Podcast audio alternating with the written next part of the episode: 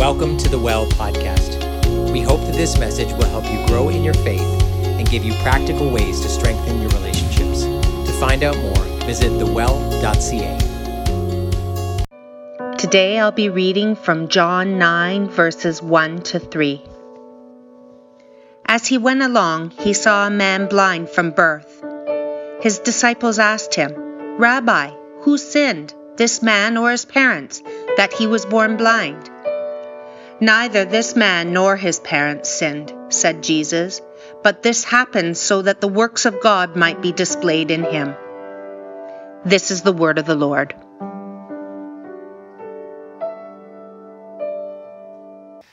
Well, good morning, The Well. It is so good to be with you today. As I said, my name is Mark, and uh, some of us have met and some of us have never met.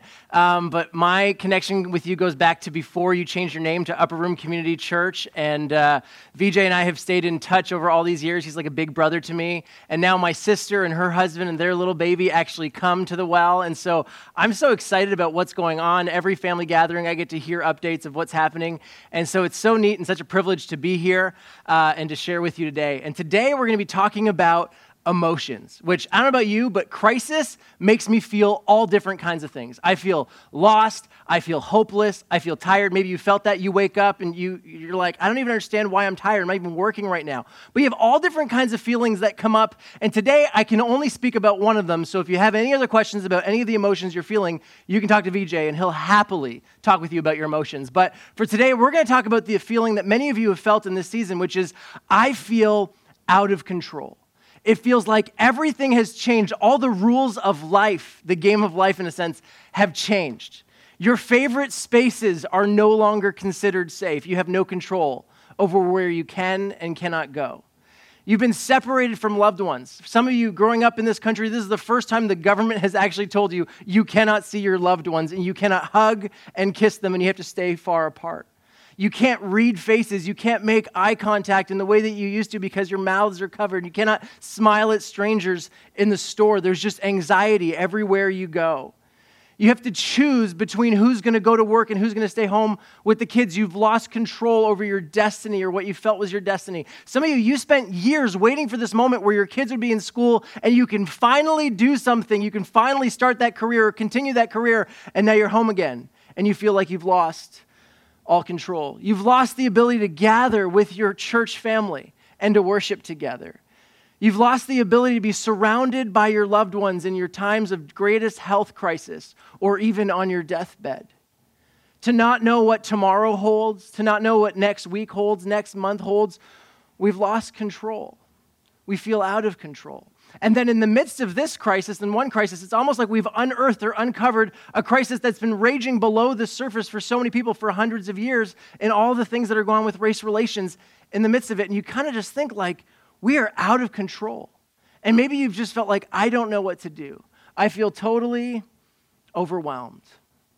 That if I can summarize it, it would be simply this In times of crisis, we become aware that we may be only one breath away from a life altering or life ending event that is outside of our control. That crisis reveals to us how powerless we really are. I like Rich Villodas. He says it this way. He says, the COVID crisis didn't take away our, crisis, our control, it took away the illusion that we had that we were ever in control. And as we face a lack of control, often you hear church people or you see them posted on their social media, don't worry, God's in control. Don't worry, God's in control. And for some of you, that was so comforting, and maybe you sang songs along those themes, and you just thought, that's right, God's in control. And for others of you, you thought, why is that good news? Why do people keep posting that on social media feeds? Like, how is that good news? Which, if you think about it, like, it is kind of puzzling. I mean, many of us grew up in church, and so that's just the thing that we say and it's the thing that we sing. But, like, just think about people and how they receive that news. It's like in our world, when you walk into a chaotic situation and everything's going crazy, and there's, you know, you walk into a store and things are broken on the ground and it's messy, the first thing you ask is, Who's in control? Who's the manager? Like, who's in charge of this place? And then you immediately say they shouldn't be in control because they don't have a clue what they're doing. That in this world that we live in, when something is out of control, we demand to know who's in control and then demand that they get fired because we think that if someone's in control, they should have everything in order. So when we tell a world that is suffering in the midst of crisis, don't worry, God's in control, some of them think, like, how is that good news? Like, what is God doing? If He's in control, why is there a disease that's out there that could potentially infect 7 billion people that is then killing our most vulnerable? And God's in control? Uh, there's a disease that is ravaging the poor in a way that no other has to as they crowd into slums to take care of themselves, and the disease just spreads rampantly. And God's in control. Suicide rates in one month have eclipsed what they normally are in a year, and God's in control. People are dying without their loved ones, and God is in control. And then we have the, the racism crisis, and it's not that it's getting worse. I love what Will Smith said. He's like, it's not getting worse, it's just getting recorded. And as you just get your mind around that, and you think, all this is happening, and my news feed is happening, and God's in control, seriously? What's God doing? And now you're heading into summer and it doesn't feel like summer. Now your kids are home. They've been home for longer than what a summer is. And you're thinking, God's in control? What is this? How does this make any sense? And then another line that we throw out all the time, which is simply this well, it's all part of God's plan. It's all part of God's plan. To which, again, some of you, that's very comforting. It's like, yeah, that's right. Like, this is part of God's plan. He's going to work it all out. And for others of us, our attempt to comfort them by telling them that this is all part of God's plan confuses people in the midst of their crisis. God's plan? Is, is my life a chess game? Is God just kind of moving the pieces from 30,000 feet and I don't understand what he's doing with this pawn or happy to sacrifice that pawn for a bigger take? Like, what's God doing? Like, my child is suffering or my child is dead. That part of God's plan? Is he just a pawn to be sacrificed? My dad ravaged by cancer. Was that part of God's plan? Was George Floyd just sacrificed to wake up a culture and it was just a move that God needed to make because it was all part of his plan to awaken people? The atrocities that we see in the news, is that part of God's plan? And maybe you actually wondered these things. Maybe you even asked questions. Maybe you wrestled with them and maybe someone told you, like, well, just don't question God. Don't ask questions. His ways are higher than our ways. And you can never quite understand what God is up to, so don't even try and understand it. And maybe that was the place where you tapped out on faith because you just couldn't make sense of it. You couldn't get your head around it. It didn't make sense to you. So today, what we're going to do is we're going to talk about this idea of is God actually in control? And if he is, what does that mean? Is COVID 19 and the crises that we see all around us, is that just part of God's plan? Is he doing something in the midst of it? And those are, those are great questions. If you're not a church person, not a Christian, and you're just tuning in and you've been wrestling with those, can I just say, we're going to answer a bit of that, but we're going to kind of skim across the surface. And so I would just encourage you, you found an incredible faith community. Keep tuning in every week. They're constantly talking about these kind of issues and wrestling through them to make sense of it. But here's a question as we start off where did the narrative that God's in control and it's all part of his plan come from? As I was learning how to read the Bible, I remember one of the first lessons I learned was recognize the bias that you bring when you look at the scriptures. And if I'm honest, when I look at my bias and maybe every human being that I've ever met's bias is that we love control. If you question that, just look at any toddler who's been told no for the first time. They freak out. We love control. Think of the first time your uncle took you out to teach you how to drive. And as you made that first turn and he began to kick the floor looking for the imaginary brake pedal in the passenger seat. We love control. We're addicted to control. And yet, in the midst of crisis, we become aware that we are not in control. And so, as you've maybe discovered, I have too. The next best thing to being in control is being friends with the person who's in control. And when I think about those things, is it any surprise that we've come up with a theology that says, don't worry, everything that's going on in the world, it's all part of God's plan. God's in control. He's got it. And then we add extra theologies that tell us how we can influence God. I call it cause and effect theology. It goes like this If you do, then God will. And if you don't, then God won't. You've heard it before. We all have. Because we all love to be in control. And if we can't be in control, we want a God who's moving all the pieces in ways to influence Him as well. All throughout history, human beings have gravitated towards control and a way to influence the things that are going on around them. John chapter 9, verse 1, Jesus actually has an encounter with disciples who seem to have this kind of mentality, and it gives us a glimpse of how Jesus feels about this. This is what happens. As he went along, he saw a man blind from birth. His disciples asked him, Rabbi, who sinned, this man or his parents, that he was born blind? It's like, obviously, somebody screwed up and they're paying for what they did. It's cause and effect faith. So Jesus, like, who did it? Whose fault is it? And this is Jesus' response. Neither this man nor his parents sinned, said Jesus. Like, throw that theology out. It's not the way it happened. But this happened so that the works of God might be displayed in him. Jesus clarifies just because something's broken, it doesn't mean that God broke it. Jesus clarifies just because something's broken, it doesn't mean God broke it, but it does present an opportunity for God to intervene and to bring healing into that situation. Jesus is saying to his disciples very clearly God didn't do this. God isn't doing this to teach him a lesson. Blindness is not part of God's plan, but God does plan to heal this man. This is significant because many people that I've talked to as a pastor, they're asking questions. They're like, well, isn't, isn't COVID 19 part of God's plan? Wasn't it sent to us, you know, as judgment? Aren't we supposed to learn a lesson? Isn't He teaching us something? Isn't this all part of God's plan? Didn't He cook this up? Like, shouldn't we take note of this? And often when I'm talking to people who are asking these questions, they have some sort of verse that backs up their theory. Can I go on a tangent for a second? All bad theology always has a verse all bad theology, every cult that's ever been started, always has a verse to go alongside of it. You can take any verse and put it in any place and take it out of context and make it say what you want it to say. But today I want to give us some, some guidelines as to how we find out what's really going on. When trying to make sense of crisis, whether COVID 19 or any other, don't just take a verse off social media that has a pretty background that you can print off Etsy for $7 look into a little bit more than that. And I suggest starting with Jesus. Hebrews chapter 1, verse 3 has one of my favorite verses. It just simplifies and distills everything you need to know. He says this, speaking of Jesus He is the radiance of the glory of God, the exact imprint of his nature. What's the author saying? Jesus is the perfect representation of who God is. If you want to know what God is like, look at Jesus. I like what one author summarized this to say, and I don't remember which author. I tried to find it, so someone really smart, not me. Anything that you do not find in the person of Jesus, you have grounds to question.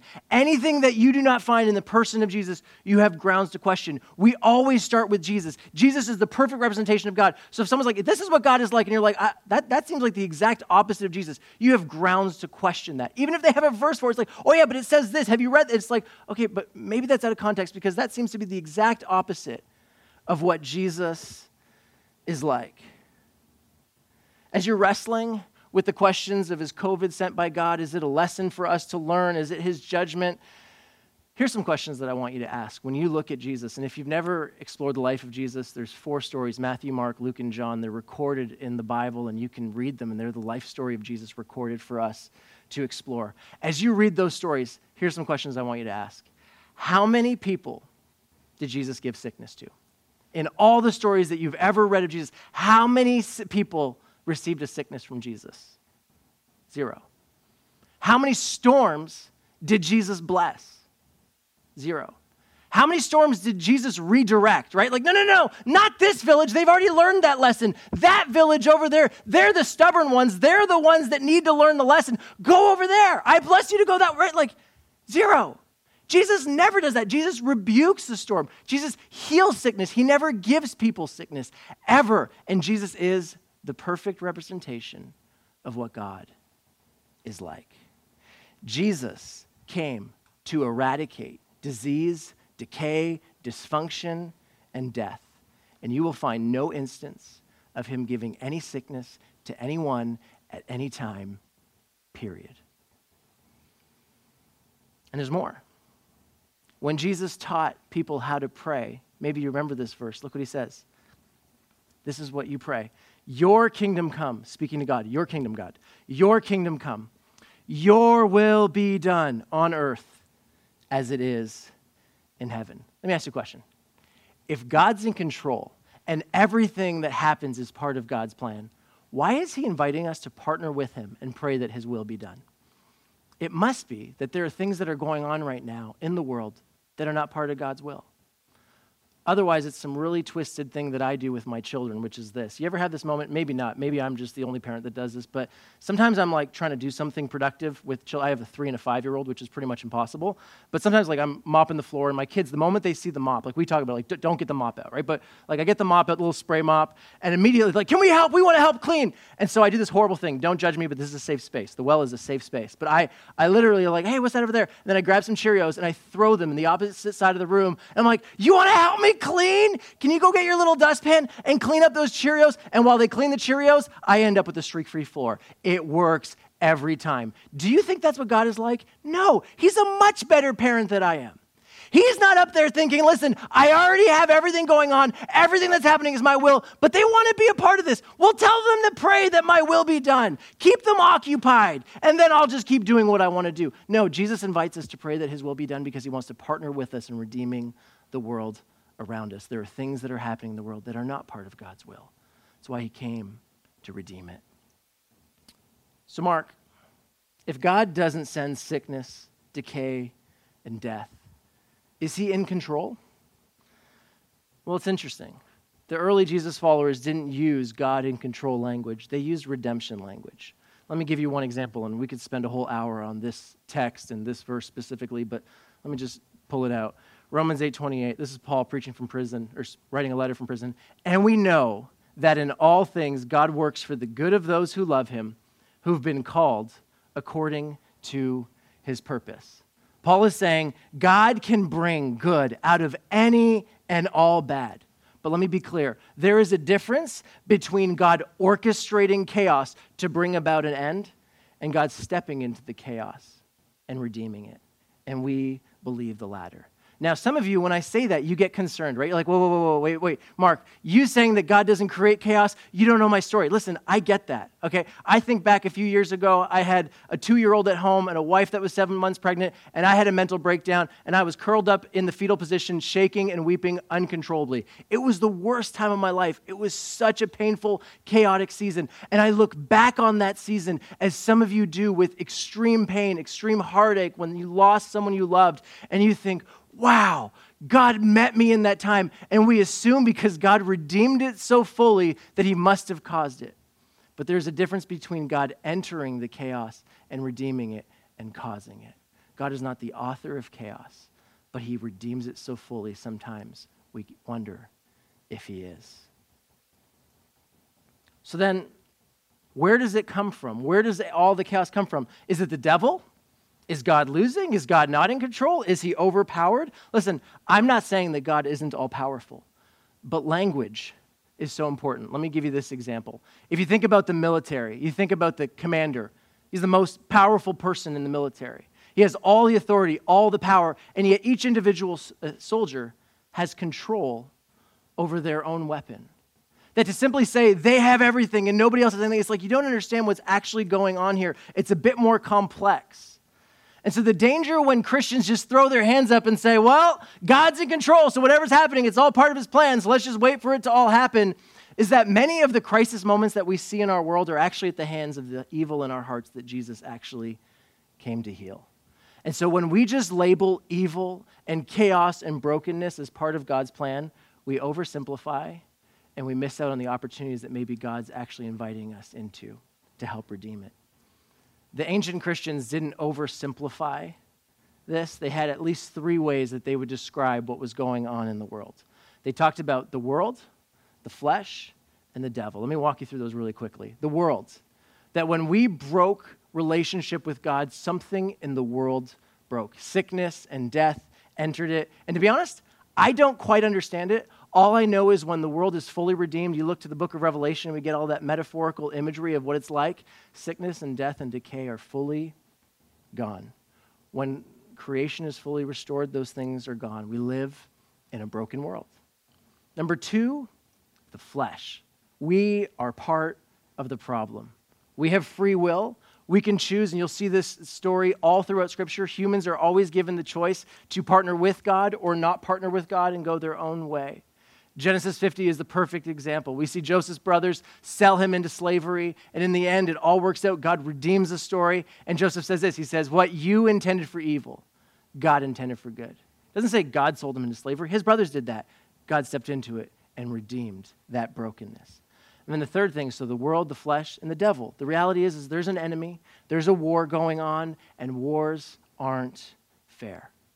Let's avoid oversimplifying what's going on in the world right now. How did we end up with COVID 19 and the crises that go all around us? I have no idea.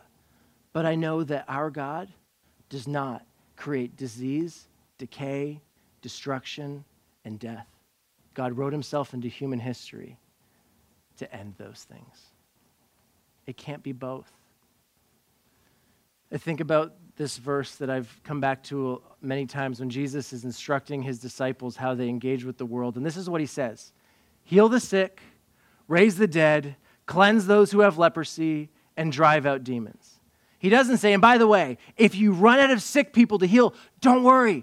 I'll just make a few more sick. You'll never run out. You'll never. No, he doesn't say that. Why? Because God, Jesus can't make people sick and ask that they be healed at the same time. That's a kingdom divided against himself. And Jesus once spoke about that. He said, even the demons aren't dumb enough to be divided. That just doesn't make any sense. Jesus cannot make people sick and then invite us to heal them at the same time. It's a divided kingdom. It cannot be both. And today I just need to declare to you that Jesus doesn't bring sickness, he heals it. And that's great news. It means that your life and my life is not part of some cosmic chess game that we just don't understand. That that's actually an ancient view of how things work, that the gods are just at work going on. But that is not the Christian view. That is not what we discover in the person of Jesus. That we are not some chess game. That the way I summarize this is that your pain is not a pawn. Your pain is not a pawn in some cosmic chess game. Your cancer, your grief, your friend's untimely death was not some pawn in some bigger take. And I'm convinced that many people left the faith unnecessarily because they assumed that God used them for some bigger thing because some Christians told them what God was doing, that He was just using this to get somewhere else. Jesus never used anybody. We believe in a God who enters the chaos and brings life. Now, you probably have a whole bunch of other questions. When I preached this, I actually did this in two weeks and then a roundtable podcast afterwards to deal with all the different questions that came out of it. So you can reach me if you have any questions. It's vj.krishnan at thewell.ca. Send me any of your questions. But um, let me just answer this question. This is the one I get the most, which is, but Mark, if he's a storm calmer and if he heals sickness, why doesn't Jesus calm every storm? That's a fantastic question. Here's a, a, simple answer, and I'm telling you, we could dig into this a lot more. When Jesus gives his like manifesto, it's called the Sermon on the Mount. He gives this incredible description of what it's like to follow Jesus. You should read it if you've never done it before. It's fantastic. And at the end of it, he tells a story about a storm. And he doesn't say, now listen, listen, listen if you follow me and you do all these things, you'll never face a storm. You'll never get sick. It's like a jet, get out of jail free card. He's like, no, no, no. If you apply these things to your life, you will know how to weather the storm. That Jesus didn't come just to pull us out, but he invites us to journey through the storm with him. He wants to redeem the world, and he invites us to do that with him. God enters the storm, but he doesn't create them. So when people say, Is God in control? You kind of say, mm, Kinda. Depends on what you mean. If you mean he's some sort of puppet master that's pulling all the strings, you misunderstand the narrative of Scripture and how God loves to partner with his children. That it's so much more complex than that. If you mean that he is all powerful and he will redeem everything, then absolutely, God is in control.